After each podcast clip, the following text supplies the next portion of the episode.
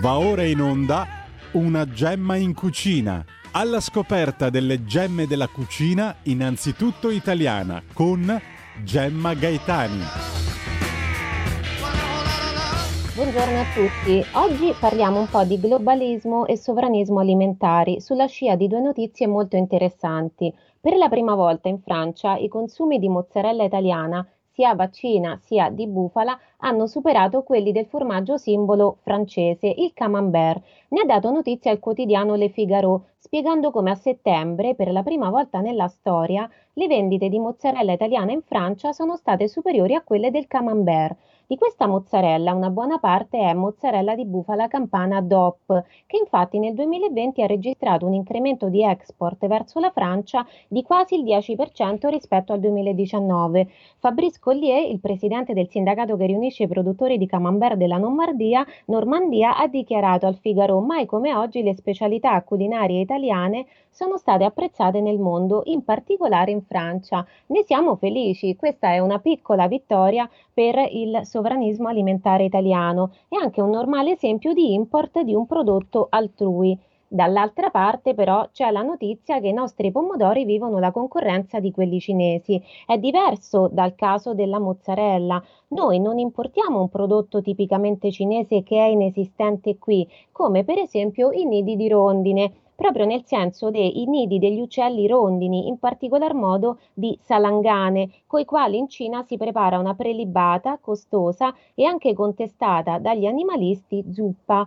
No, noi importiamo pomodori cinesi quando siamo noi stessi grandissimi produttori e consumatori di pomodoro. È come se la Francia importasse camembert prodotto in Italia invece di produrre il suo. Infatti la notizia è stata ripresa anche dal sito sarcastico Dagospia col titolo Sapevate di mangiare pummarola cinese? Siamo il primo mercato mondiale di destinazione del concentrato cinese. Nel 2020 ne abbiamo importato l'11% e nel 2021 questi numeri sono addirittura raddoppiati. Navi piene di concentrato di pomodoro cinese approdano nei porti di Salerno e Napoli quasi tutti i giorni. La maggior parte delle aziende che lo importa asserisce di usarlo per prodotti a base di pomodoro che poi esportano in altri mercati, quello britannico come quello africano. Allora, facendo il verso alla arcinota battuta di Christian De Sica nei confronti di qualcosa che lascia perplessi, ma che è questa cafonata, ci si potrebbe domandare cosa sia questa cinesata del pomodoro orientale orientale che poi diventa pomodoro italiano in un mercato africano.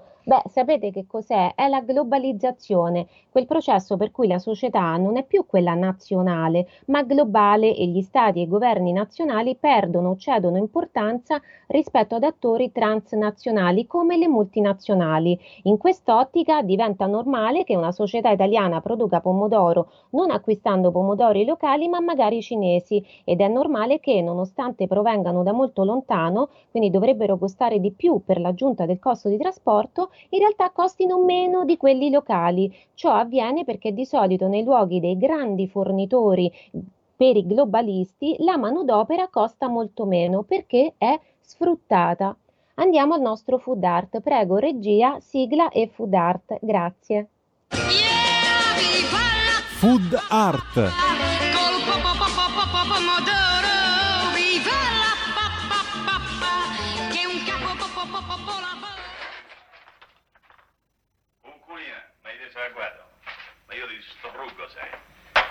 Io vi dico...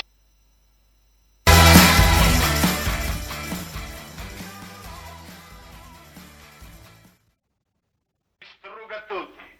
Sì, chiama Joe. What is name? Maccaroni, maccaroni, questa è roba da carettieri. Io non mangio maccaroni, io sono americano sono. Vino rosso, io non bevo vino rosso. Lo sapete che sono americano, gli americani non Io bevono stronzo. dormo. Gli americani mangiano marmellata, marmellata, questa è roba da americani. Yogurt, mostarda. Ah, ecco perché gli americani vincono gli Apache.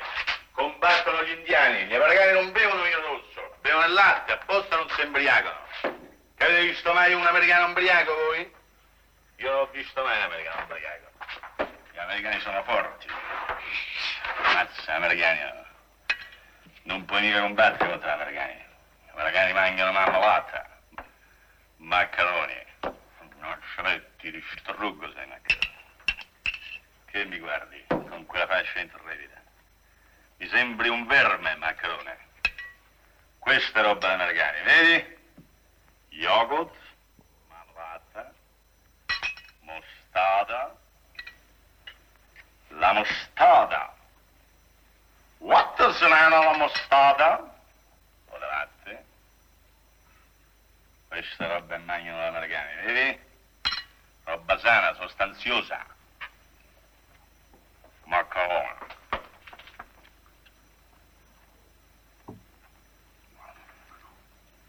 Mazzi e zuzzerina. Gli americani, oh. Maccherone, mi hai provocato e io ti distruggo adesso, maccherone. Io me ne mangio.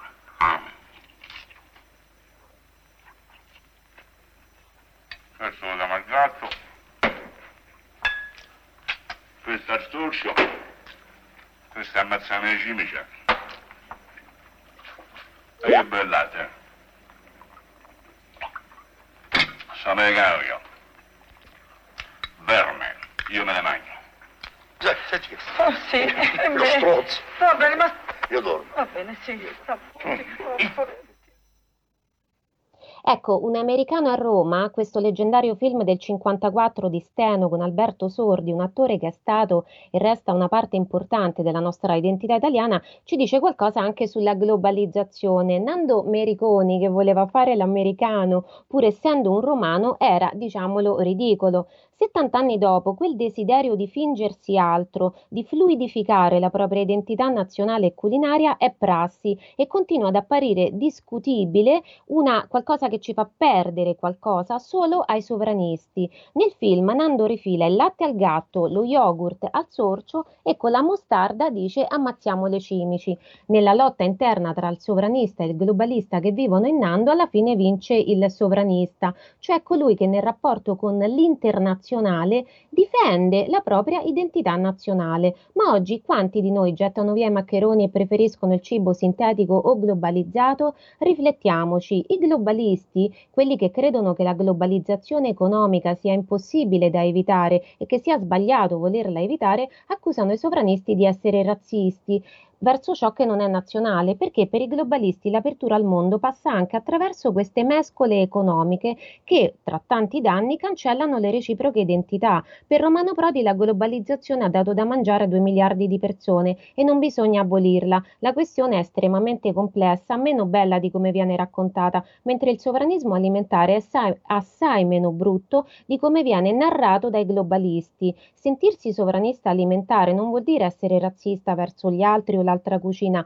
né non esserne curiosi, ma vuol dire non voler sfruttare manodopera, tra l'altro. Ecco perché noi parleremo di cucina innanzitutto italiana. Ricordate le tre regole del cuciniere italiano? Produrre e consumare italiano, conoscere le ricette della cucina italiana, prepararle. Ecco, il sovranista è colui che considera questi tre non solo i diritti dell'italiano in Italia, ma di qualunque altro cittadino di altra nazionalità nella sua nazione e che è incuriosito dalle cucine altrui quando sono davvero quelle altrui, perché il rischio altrimenti è quello di perdere l'identità, proprio come quel pomodoro italiano in parte cinese venduto in Africa. Andiamo con la sigla del libro della settimana. Grazie regia.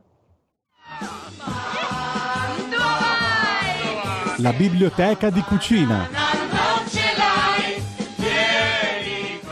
Ecco qui, il libro della settimana è Cibo, la storia illustrata di ciò che mangiamo, un interessantissimo libro illustrato che raccoglie aneddoti, citazioni e soprattutto la storia del cibo con ottica mondiale, sì, ma non ideologizzata, un'ottica che ci piace e che è diversa dall'ottica globalizzata. Anche la gemma della nostra settimana, il peperone, trova spazio in questo libro. Il normale export ed import, ripetiamo, ci piace. Se non fosse esistito, noi non avremmo mai conosciuto i peperoni. Siamo i quinti produttori europei. Nel 2020 ne abbiamo prodotto quasi 2 milioni in pianaria e di 2 milioni di quintali in pianaria e quasi un milione di quintali in serra. Il peperone è il frutto commestibile a bacca, che può essere di vari colori, del genere Capsicum specie Annum. Trovate ulteriori dettagli su questo nella videoricetta. Per adesso vi vogliamo solo dire che quando arriva in Europa col pomodoro eh, nel XVI secolo secolo viene chiamato nome ora scomparso pepe del Brasile. 100 grammi di peperone hanno solo 26 calorie, quasi 93 grammi di acqua, è un contorno dietetico e un'ottima fonte alimentare di idratazione. Tra le tante proprietà interessanti c'è un buon quantitativo di vitamina C che ci aiuta a, rinforzare il sistema immunitario e a sintetizzare il collagene. Se volete preservarla, essendo termolabile, ogni tanto mangiatelo affettato crudo, però non mangiatene troppo crudo perché la buccia del peperone è indigesta. Scoprite il perché nella videoricetta di questa settimana, i peperoni ripieni di carne alla romana. Andiamo con la sigla della videoricetta e la videoricetta. Grazie regia. La videoricetta.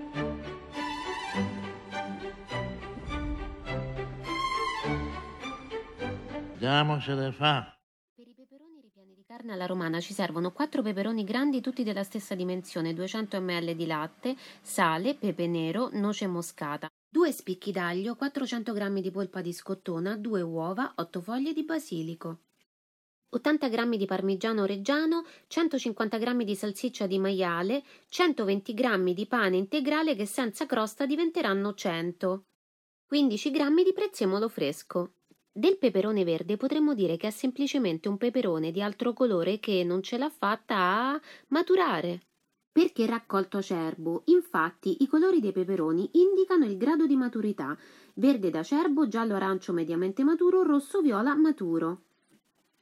Perciò il peperone rosso è il più morbido e il più dolce. In ogni caso sono state messe a punto varietà che a maturazione completa raggiungono uno solo di questi colori.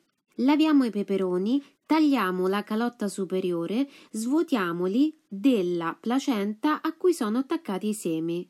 Dal punto di vista del genere della specie, il peperone e alcuni tipi di peperoncino sono la stessa cosa. Il genere è per tutti il capsicum e la specie annum. Sono per esempio peperoncini della specie capsicum annum il serrano, il thai e il peperoncino calabrese. Quelle che noi chiamiamo semplicemente peperone sono altre varietà della specie Capsicum annum, che, diversamente da quelle dei peperoncini, non contengono la capsaicina, che è responsabile della piccantezza del peperoncino. La capsaicina è prodotta da ghiandole situate tra la parete del frutto e la placenta, che ne è ricca, mentre i semi sono ricoperti in superficie di capsaicinoidi, ma ne sono privi all'interno, perciò, perciò non sono piccanti quanto la placenta. Tutto questo però non riguarda il peperone, ma solo il peperoncino. Il peperone non ha alcuna piccantezza. In ogni caso noi dobbiamo togliere sia i semi sia la placenta perché non sono gradevoli da mangiare. Sciacquiamo bene l'interno dei peperoni, mettiamoli a scolare a testa in giù e mettiamo sul fornello una pentola con acqua, incoperchiamo e portiamola a bollore. Nel frattempo liberiamo il nostro pane dalla sua crosta. Ci serve solo la mollica che è più morbida per il ripieno, è quella che Pellegrino Artusi nell'arte in cucina e la scienza di mangiar bene chiamava midolla di pane, cioè la parte interna, il midollo. Troverete scritto da qualche parte che i peperoni ripieni di carne alla romana sarebbero un piatto dell'antica Roma. Niente di più sbagliato, perché i peperoni arrivano in Europa e in Italia nel XVI secolo, dopo la scoperta dell'America. Erano quindi sconosciuti agli antichi romani. Va però detto che appartiene alla cucina degli antichi romani la preparazione delle zucchine ripiene di carne, che non è così diversa da questi peperoni è la ricetta di Apicio Gustum de Cucurbitis Farsilibus, cioè antipasto di zucchine ripiene che si trova nel De Re Coquinaria, l'arte culinaria compilato nel I secolo d.C. e il più importante libro di cucina in lingua latina. Spezzettate la mollica di pane in un contenitore, aggiungete il latte, premete un pochino e poi lasciate a riposare. Se il peperone non appartiene all'antico romano, appartiene però al romano contemporaneo. C'è anche il peperone laziale DOP, il peperone di Pontecorvo, in provincia di Frosinone. I piatti più famosi della cucina romana sono gli spaghetti alla carbonara, i rigatoni con la paiata, l'abbacchio allo scottadito, ma i romani nutrono un grande amore anche per le verdure, da sole o abbinate. Accendiamo il forno a 230 gradi e rivestiamo con carta da forno una teglia in alluminio con i bordi alti. L'amore dei romani per le verdure è testimoniato anche dalla grande presenza per tutto l'Ottocento di orti nella città di Roma, l'orto del Greco alle Quattro Fontane, tutti gli orti dell'area del Circo Massimo e anche durante la Seconda Guerra Mondiale e l'occupazione tedesca, giardini e parchi, ville private o storiche della città, come per esempio Villa Torlonia, che era residenza della famiglia Mussolini, divennero per necessità i cosiddetti orti di guerra, dove si coltivavano tante verdure amate dai romani, le fave, la cicoria, i carciofi, ma anche i peperoni. Lavate le foglie di basilico, lavate il prezzemolo, sbucciate l'aglio e toglietegli l'anima. Quando l'acqua bolle, mettete soltanto la parte grande dei peperoni, non la calotta, a sbollentare per 3 minuti. Poi scolateli e metteteli a testa in giù. In questo modo velocizziamo un po' la cottura, che comunque è già lunga, perché cuoceremo 45 minuti a tegame coperto e 30 a scoperto, lasciando poi freddare in forno. Si può sbollentare anche mettendo il peperone in acqua fredda e facendo bollire, appunto dal bollore, un paio di minuti o anche qualcuno in più. Si può poi salare l'interno dei peperoni dopo averli sbollentati per asciugare ancora un altro po' di acqua prima di infornare. In questo caso risciacquateli prima di farcirli. C'è addirittura chi li arrostisce farcisce, poi li spella interi, poi li riempie e li passa in forno. C'è chi li farcisce, li frigge 10 minuti e poi li mette in forno a cuocere. C'è chi li farcisce e li cuoce in tegame circa 30 minuti per poi spostarli in forno 10 minuti, il tempo di gratinare. Io preferisco questo procedimento che non attenta troppo alla polpa del peperone tramite la bollitura, non ce lo fa riempire che è già cotto, non ce lo fa prefriggere e non ce lo fa precuocere sul fornello. Con questo procedimento noi otteniamo dei peperoni che sono come peperoni arrostiti, l'unica differenza è che sono ripieni. Come quelli arrostiti, questi peperoni si spelleranno facilmente e questo è di aiuto alla digestione perché la parte più indigesta del peperone è la sua buccia e questa eh, difficoltà di digestione, che poi determina anche la cosiddetta pesantezza del peperone, eh, è dovuta al fatto che la buccia del peperone è composta di cellulosa una fibra molto difficile da digerire. Noi potremo mangiare questi peperoni spellati, però spellandoli dopo la cottura, non prima. Andiamo al ripieno. In una bowl mettete la polpa di scottona, la polpa della salsiccia, che otterrete dopo aver inciso il budellino della salsiccia e tirato via la polpa, buttando appunto il budellino. Eh, mettete anche la mollica ben strizzata poi tritate al coltello il basilico, le foglie di prezzemolo e gli agli. Una prova del fatto che la buccia del peperone è decisamente più coriacea delle bucce di altre verdure è data anche dal fatto che se noi sbollentiamo i peperoni non riusciamo poi a spellarli, mentre invece riusciamo a spellare il pomodoro dopo averlo sbollentato anche solo un paio di minuti.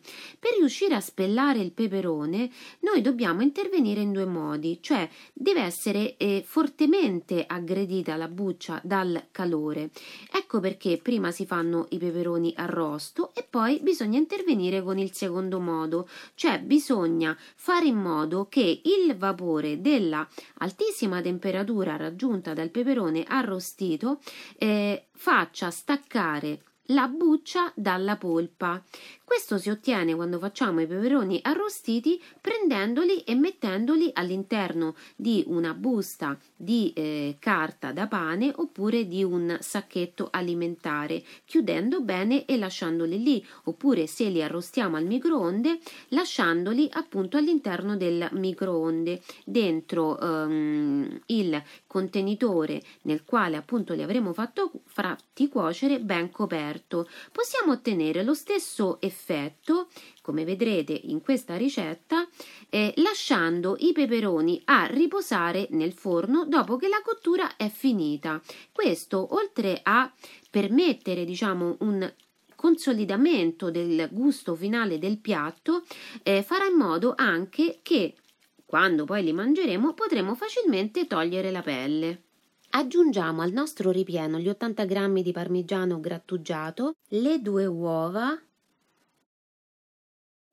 il sale, il pepe nero, la noce moscata e il battuto al coltello di prezzemolo, basilico e aglio.